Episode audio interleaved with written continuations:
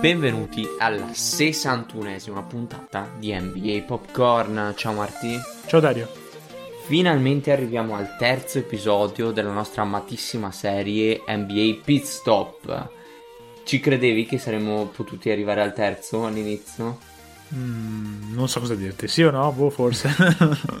non ero così preoccupato da questa cosa. È stata una serie particolare, difficile, ma ci ha portato grandi soddisfazioni. Però ti devo dire, ti devo fare questa rivelazione, più che a te la, la dobbiamo fare ai nostri ascoltatori affezionatissimi che abbiamo in serbo per loro subito un'altra serie che diciamo si richiama, diamo un indizio, si richiama a, uno, a un episodio che è diventato un cult di NBA Popcorn e, e quindi non, non, smetteremo di parlare un po' di attualità e, e continueremo con questi filoni. Eh sì, quindi devono stare pronti perché l'NBA non è ancora tornata, ma noi cerchiamo di mantenerci sul pezzo con argomenti di, per quanto è possibile, attualità. Andiamo? Sigla!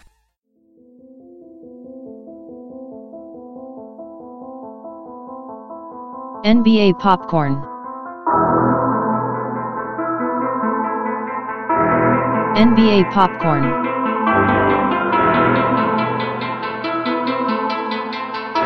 NBA Popcorn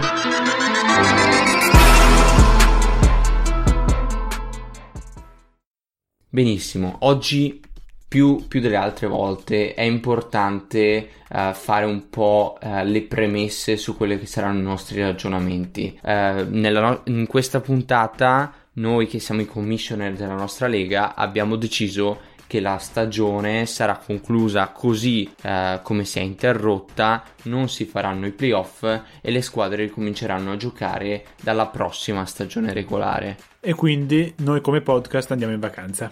Ci si sente a settembre. Io vado, ciao Dario, è stato un piacere, la puntata è finita, io posso andare, giusto? Facciamo così, no? Non esattamente Marti, Marti dobbiamo, dobbiamo essere tetragoni alle sorti della fortuna e portare avanti questo podcast per tutta l'estate, anche, anche senza la NBA. Uh, eh, diciamo l'NBA contemporanea, però l'NBA c'è sempre. Finché ci siamo noi, l'NBA c'è, ricordatelo.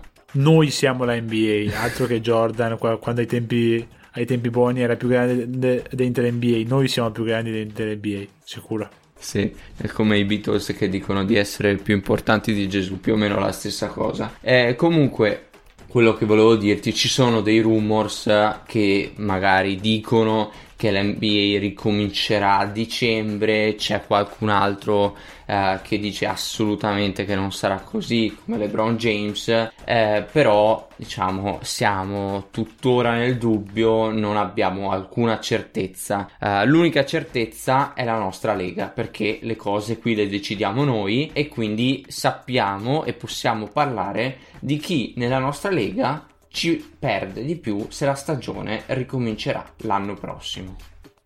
Vado con la prima squadra. abbiamo deciso squadre, ok, vai, vai, vai. No, diciamo che squadra e giocatore, perché okay. qui le due cose si legano una all'altra, ovvero i Milwaukee Bucks e Yannis Antetokounmpo. E tra i due, se devo dirti, io la vedo più dalla parte dei Bucks come un problema. Perché? Sì, perché Yannis, sì, sì. finita questa stagione, va nell'ultimo anno di contratto e io se sono i Bucks comincio a essere davvero preoccupato perché quest'anno a Est avevi sì competizione ma non c'erano delle vere rivali per arrivare in finale NBA diciamo che i Bucks erano i favoriti abbastanza netti per arrivare in finale NBA non sarebbe stata facile sicuramente ma adesso poi ripartirà la stagione e usciranno al primo turno eh, questo è chiaro. Però sulla carta la finale NBA doveva essere raggiungibile. Così vorrebbe dire ridurre di un anno la finestra con cui convincere Yannis che il tuo progetto è vincente. Yannis ha giurato amore eterno alla, alla, città e alla squadra, però sicuramente entrare nell'ultimo anno di contratto sarebbe un po' come quando LeBron James nel 2010 cominciò l'ultimo anno a Cleveland con le voci che ormai erano diventate talmente forti e insistenti che poi la stagione dei Cavs fu molto più complicata e alla prima vera difficoltà i Cavs si sciolsero come neve al sole. Quindi io se, se fossi Bucks sarei davvero preoccupato di perdere quest'anno questo treno per arrivare in finale NBA. Poi vincere il titolo è una cosa diversa, ma se tu arrivi in finale NBA, Yannis, secondo me lo convinci. Se tu quest'anno, ovviamente non per colpa tua, non fai nulla, alla fine hai solo un anno in cui però cominci ad avere le pressioni di mezzo mondo che vuole cercare a tutti i costi di convincere Giannis ad andarsene, quindi sarebbe molto più complicato. Sono d'accordissimo con, con la tua visione, anche perché Milwaukee sono sicuramente d'accordo che Milwaukee sia quella che ci potrebbe perdere di più da questo scenario, anche perché negli ultimi anni ha investito talmente tanto su giocatori che senza di Giannis non avrebbero alcun senso a, a, ricevere quei soldi perché sono funzionali e sono dei buoni giocatori se li metti di fianco a, a Giannis Antetokounmpo. In sé non hanno tutto quel gran valore che avrebbero in una qualsiasi altra squadra e quindi uh, Milwaukee se si trovasse uh, senza Giannis uh, sarebbe tranquillamente una squadra da tanking perché semplicemente è costruita in, maniera, in, in, questa maniera e senza il pilastro del suo progetto non avrebbe senso. Ma no, farebbe Brezzo Yannis. Ah sì, giusto. Beh, eh, cos'è che avevi detto? Cos'è che avevi detto? È, è, la coppia, è la piccola coppia di, di Yannis Blezzo. Blezzo gioca come Yannis, però è alto 20 cm in meno ed è leggermente meno dominante fisicamente. Nonostante sia un mostro fisicamente, eh, però sì, sì, sì, non, è, non, è, 2,15 m con l'apertura là di Yannis. Ecco. Gio- giocasse in Italia sarebbe, sarebbe, un atleta pazzesco, solo che il problema è gioca in NBA. Eh, però, è, è anche in NBA un, un, un, atleta pazzesco. Il problema è che non, se, non, basta essere un atleta per essere un giocatore da squadra, da titolo. Ecco. Comunque, Blezzo anche lui ha dimostrato un po' di aver senso quel, il, nel contesto di Milwaukee. In certe situazioni è un giocatore molto efficace e molto utile.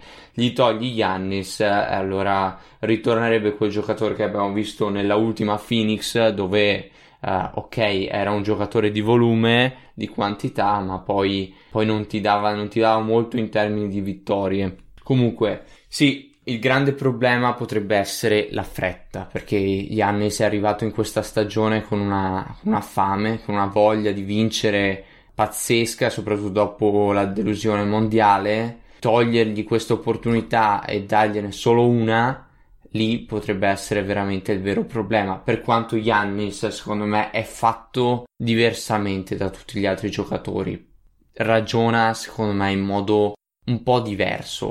Ce lo dimostrerà il tempo, ma per adesso sono più convinto che abbia un, un, rapporto di fedeltà con la sua squadra di più di tutti gli altri giocatori, diciamo, americani. Eh. Lui ha sempre detto, ripeto, di voler rimanere lì, però è anche vero che quando stai tanti anni in un posto e non arrivano i risultati, alla fine un giocatore si vede dalla sua legacy, da quello che costruisce.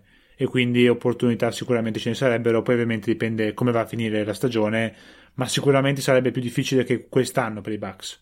Quest'anno per i Bucks era un anno dove si poteva fare tranquillamente, cioè non, non avevi delle urgenze particolari, dovevi assolutamente cercare di vincere, ma con meno pressione di quanta sentirai l'anno prossimo, soprattutto perché, come succede per tutte le stelle di alto, alto livello, i primi 5 giocatori NBA, quando manca solo un anno alla fine del contratto, finisci in ogni squadra di un certo tipo a seconda del giorno. Un giorno sarà Lakers, un giorno sarà Clippers, anche se hanno spazio, sì, sì, sì, un giorno sarà Miami, che dicono sia la squadra che più di tutte vorrebbe prendere Giannis.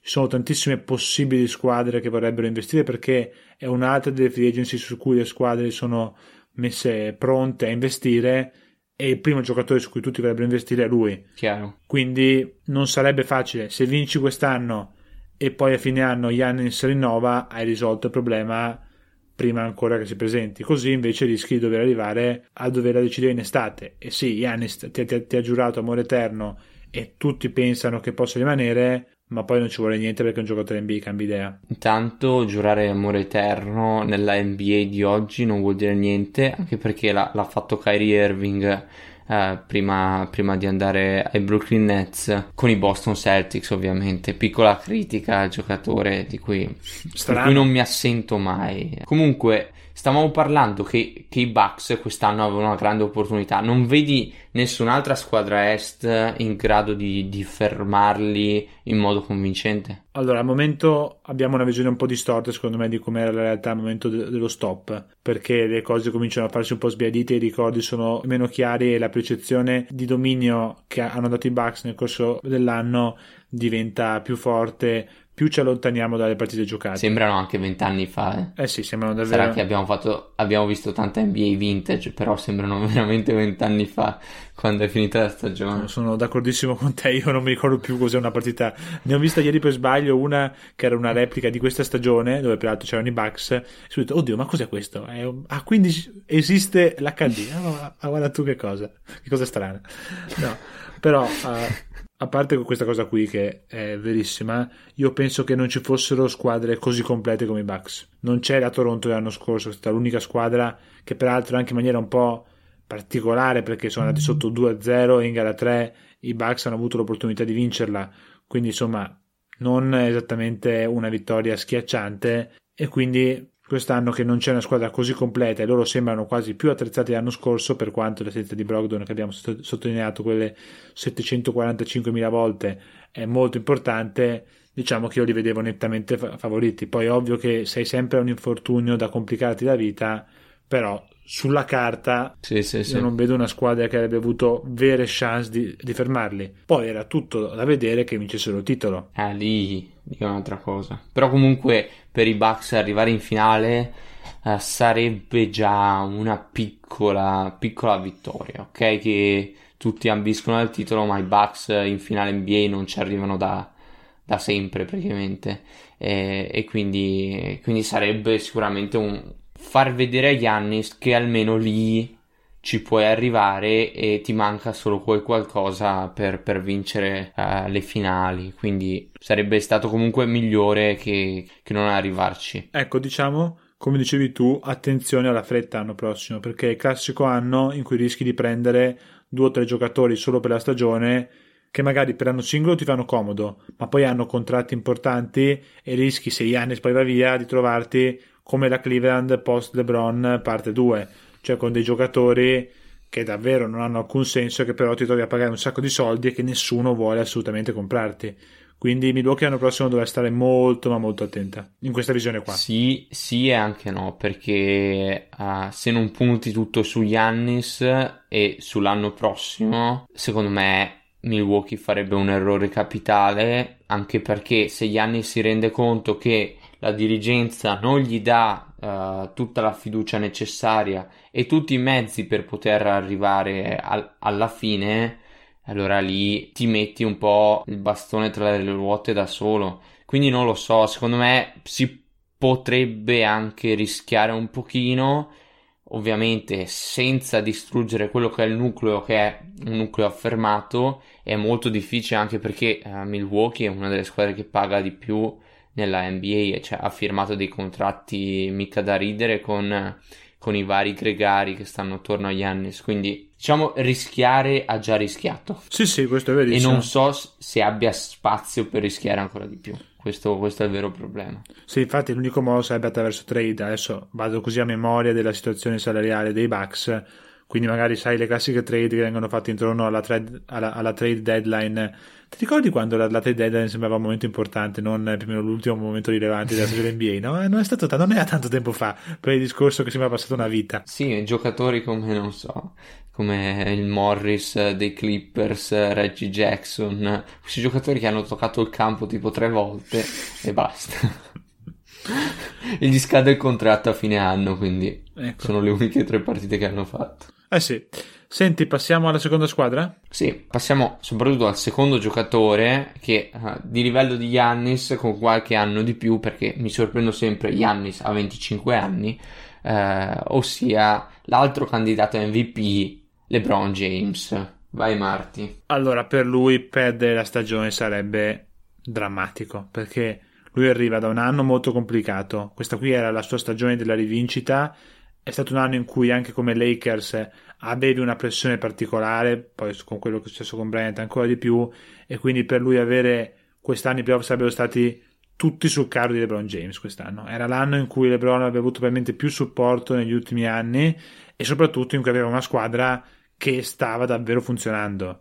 Non era una squadra perfetta, con qualche limite sicuramente offensivo, nei giocatori non eh, top 2, quindi non LeBron e Davis, però sicuramente un nucleo che poteva essere davvero interessante. È vero che avevano firmato Dion Waiters, che abbiamo già detto poteva essere una, un ago della bilancia a livello negativo. Forse è meglio così, forse è meglio così. E a proposito di firme di giocatori che non hanno mai messo i piedi in campo, Waiters non ha mai neanche giocato con i Lakers, quindi mm. insomma davvero il numero uno da questo punto di vista. Però per loro sarebbe complicato anche perché non è un gruppo giovanissimo, ci sono stati presi tanti giocatori di esperienza e qui un anno in più rischia di essere importante. È vero che però così sicuramente dovresti essere tranquillo sul rinnovo di Anthony Davis che dovrebbe avvenire, doveva già avvenire abbastanza in tranquillità con la stagione che, non si è giocata, almeno su quello potresti andare tranquillo. Sì, non ci sono grandi dubbi. Anthony Davis ha chiesto proprio dai Lakers. Uh, la stagione è stata praticamente idilliaca. Il, il rapporto sembrerebbe anche personale con LeBron e con la squadra è andato tutto per il meglio. Per i Lakers quest'anno non poteva andare meglio, nessuno si poteva aspettare uh, qualcosa di più da, dalla loro stagione per adesso. Poi, poi i playoff avrebbero potuto de- determinare nel bene e nel male uh, la conclusione di questa stagione nella nostra NBA non avranno questa occasione. Uh, nel tweet di, di, qualche, di, qualche, giorno fa, LeBron sembrava particolarmente irritato da, dalle voci sulla possibile conclusione della stagione e il ritorno in campo a dicembre. E sicuramente, come hai detto tu, ne avrebbe tutte le ragioni e, e sì, sprecare una stagione per Yannis è comunque una cosa importante per Milwaukee che perderebbe questa possibilità di vincere il titolo, ma per LeBron alla sua età questo discorso vale per cento. Capisco il suo disappunto. Eh sì, ma a proposito della lotta Yannis-LeBron, il paragone, il confronto, se dovessi dare il premio di MVP con la stagione bloccata oggi, a chi lo daresti? A Yannis o a LeBron? Allora, essendo oggettivo, uh, lo do a Yannis. Se, se dobbiamo, dobbiamo, votare eh, l'MVP romantico, allora andiamo a LeBron. È vero che LeBron ha fatto una stagione pazzesca e possiamo sicuramente metterlo nella conversazione, però, però non c'è storia. Mi dispiace, Yannis, il, il, contributo che dà alla sua squadra, che comunque la squadra con il miglior record nella NBA, è più importante del contributo che dà LeBron ai suoi Lakers. Questa è la mia opinione. Non lo so, io sarei molto in difficoltà, devo dirti, a decidere tra i due perché la stagione di LeBron James secondo me ha un grandissimo problema, ovvero che l'ha fatta LeBron James. È un po' il discorso che ha fatto sì che Bryant abbia vinto un solo titolo di MVP nella sua carriera, secondo me. Quando hai un giocatore così forte deve fare qualcosa di molto, molto, molto straordinario perché possa essere preso in considerazione. L'ultimo anno a Cleveland secondo me era da MVP ma non è stato possibile assegnarglielo. Ogni anno LeBron è da MVP. Quest'anno però secondo me ha fatto qualcosa di particolare, si è reinventato totalmente come playmaker, lo era già, però faceva il creatore di gioco primario, non il playmaker. Quest'anno è stato un playmaker da tutti i punti di vista, mantenendo tutte le sue caratteristiche, si è migliorato nei suoi punti deboli, ha ricominciato a difendere, quindi per quanto probabilmente Yannis rischierebbe di fare la coppiata col Defensive Player of the Year, io vedo LeBron a quel livello almeno a quel livello, anche perché la stagione dei Lakers è stata comparabile a quella dei Bucks, soprattutto se consideri che i Lakers giocano a ovest, quindi una, in una conference dove le sfide sono molto più complicate e soprattutto ogni volta che LeBron ha avuto una sfida di alto livello ha sempre dimostrato di riuscire a alzare il livello, soprattutto nell'ultimo periodo, quello pre-pausa. Sono, sono molto d'accordo con quello che dici, però lo stesso ragionamento che hai fatto sulle aspettative di LeBron potremmo farle sulle aspettative di Yannis, perché è molto difficile che un giocatore faccia l'MVP back to back proprio per le aspettative e uh, però Giannis ha migliorato in tutti, non in tutti, però in molti aspetti del suo gioco. Sicuramente quest'anno ha un tiro più, più efficace, li, li, prende con più confidenza e sicuramente costringe il suo difensore a stargli un po' più vicino. Questo gli apre più spazi, lo rende più efficace e e le sue statistiche sono comunque aumentate da, dalla sua stagione uh, precedente. Quindi è vero che LeBron ha l'asticella più alta di tutti perché è considerato il miglior giocatore della Lega. Però Yannis non è che partiva con un'asticella proprio così bassa. L'argomento che secondo me è molto rilevante che hai detto tu è che uh, LeBron gioca a ovest e Yannis ad est. Soprattutto Yannis gioca in una division che è molto poco competitiva, quindi questo record potrebbe essere pompato da, da, queste, da questi fattori e mi trovi molto d'accordo. Però il secondo giocatore uh, di, di Giannis uh, è Middleton che con tutto rispetto non è quel fenomeno che è Anthony Davis. Dici che non ci assomiglia tanto come giocatore? Per quanto sia molto forte, non ci assomiglia tanto. Eh? Per quanto mi piaccia molto, non è esattamente il giocatore determinante che è Anthony Davis. Eh. Quindi per questo motivo lo darei a Yannis. Eh. Non so, io penso che quello che dici tu sull'asticella è vero che anche Yannis come MVP aveva una, un'asticella molto in alto, ma era chiaro a tutti che Yannis potesse ancora migliorare e crescere molto. Che è una cosa invece mm-hmm. che mhm. con LeBron hai meno l'impressione che LeBron possa migliorarsi ancora tanto, come invece ha fatto modificando il suo gioco. Però anche io sinceramente io sono molto più combattuto ma probabilmente anche io darei alla fine il mio voto come primo classificato a Yannis, se devo essere sincero. Quindi diciamo che il nostro premio di MVP lo vince Yannis. Sì, sì, anche, anche per un'altra cosa, il fatto che in difesa Yannis sia molto più determinante di LeBron e se l'MVP è il most valuable player e non il l'attaccante più forte. E allora perché se fosse l'attaccante più forte sarebbe Arden tutti gli anni eh. siamo abbastanza d'accordo su questo. E delle volte è stato mal interpretato questo premio ossia quando gliel'hanno dato ad Arden. Eh, però no, quell'anno lì hanno fatto 67 vittorie eh, quindi insomma quell'anno lì ci stava la, vittoria di Arden. Anche se fosse stata la sua, la sua peggior stagione delle ultime 5-6 però quell'anno lì era effettivamente l'MVP senza dubbi ma senti una cosa, se dovessi dirmi un tuo terzo classificato per l'MVP, chi mi diresti? Domanda a bruciapelo che non abbiamo preparato. Allora, uh, se devo andare a rigor di logica, purtroppo mi smentisco subito e dovrei andare con James Harden. Uh, però anche qui la logica non mi appartiene, soprattutto quando guardo la pallacanestro, quindi ti dico Doncic. Eh, Doncic ci sta. Anche se ha giocato pochissimo. Eh, Doncic ci sta. ci può stare, effettivamente, soprattutto per l'inizio di anno. Io invece vado con un nome diverso, di cui secondo me si parla sempre troppo poco, nonostante sia uno dei giocatori più forti dell'NBA, secondo tutti, io ti dico Kawhi. Sul mio podio metto Kawhi, che ha sì saltato diverse partite, però comunque quando ha giocato ha dato un'impressione di essere un computer che decide cosa fare, quando farla e come farla. Quindi almeno sul podio nel premio di MVP io ce lo metto. Non mi puoi, non mi puoi trovare più d'accordo. Non per il premio di MVP perché, perché ha giocato poco, semplicemente. Non, ha giocato troppo poco per essere considerato, però Kawhi per me è il giocatore più forte della Lega. Poi, però dai, finiamo con queste discussioni no, no, da bar no, perché ci, ci non è il giocatore portati, forte della Lega, però vabbè. Ci siamo portati un po' troppo lontani. Andiamo, finiamo questa puntata e andiamo con, con la squadra di un giocatore che abbiamo già, uh, già citato, che sono gli Houston Rockets. Perché secondo noi ci perdono così tanto a finire la stagione ad oggi e ricominciare uh, direttamente a quella successiva. A parte il fatto che abbiamo dovuto fare una premessa iniziale che tutte le squadre che stanno competendo per il titolo, che stavano competendo per il titolo, verrebbero danneggiate. Quindi per questo i Rockets ci vanno di diritto dentro questo discorso. Però c'è un altro motivo che secondo me li rende particolarmente in difficoltà in vista di una prossima stagione, ovvero che questo esperimento fatto con i cinque piccoli non avreste avuto modo di verificarlo.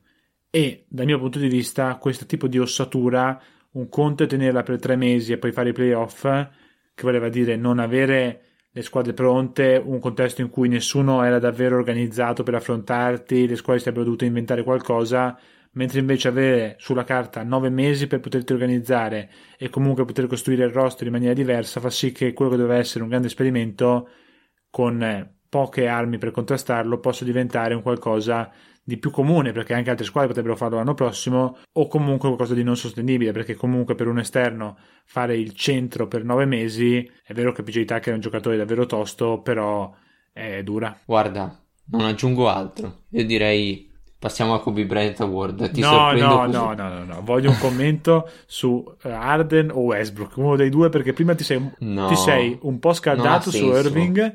No, vogliamo, vogliamo qualcosa. Siamo qui apposta, abbiamo messo i Rockets solo per questo praticamente. No, allora ti dico che a me PJ Tucker piace un sacco come giocatore, mi piace un sacco il fatto che, che possa no, non andare sotto contro dei giocatori fisicamente molto più, più grossi vuol dire molto in un, in un, periodo in cui diciamo che l'NBA è diventata soft, tutti quanti dicono gli anni 90 di qua e di là, secondo me ci stiamo perdendo un po' eh, di vista giocatori come PJ Tucker che comunque si fa sedere in ogni partita e le sue botte ogni partita le prende tranquillamente. Quindi, e le dà anche. Um, e le dà anche, le dà anche. Quindi mi piace molto come giocatore, non ovviamente in attacco ha il suo piccolo spazio da tiratore dagli angoli, quindi non ti toglie niente nell'NBA moderna, lui si adatta perfettamente, ottimo giocatore che vorrei nella mia squadra tutta la vita. Per quanto riguarda gli altri due, hanno dimostrato di poter stare assieme, questo mi fa, mi fa piacere perché sicuramente un'altra squadra competitiva ad ovest mh, mm, ne abbiamo bisogno e sicuramente uh, ci fa divertire. Detto questo, l'esperi- l'esperimento piccoli non sappiamo come se funziona, se potrebbe funzionare, però secondo me questo non so, non è neanche il pensiero che dovremmo farci perché può funzionare se i giocatori giusti. Detto questo, ha Houston i giocatori giusti per far funzionare questo, questo sistema? Penso di sì, non ne abbiamo la certezza, la prossima stagione potrebbe essere troppo tardi per cambiare le cose, quindi questo è il vero problema. Poi non, non sono così pessimista perché avevano dato i segnali importanti, pochi ma, ma importanti.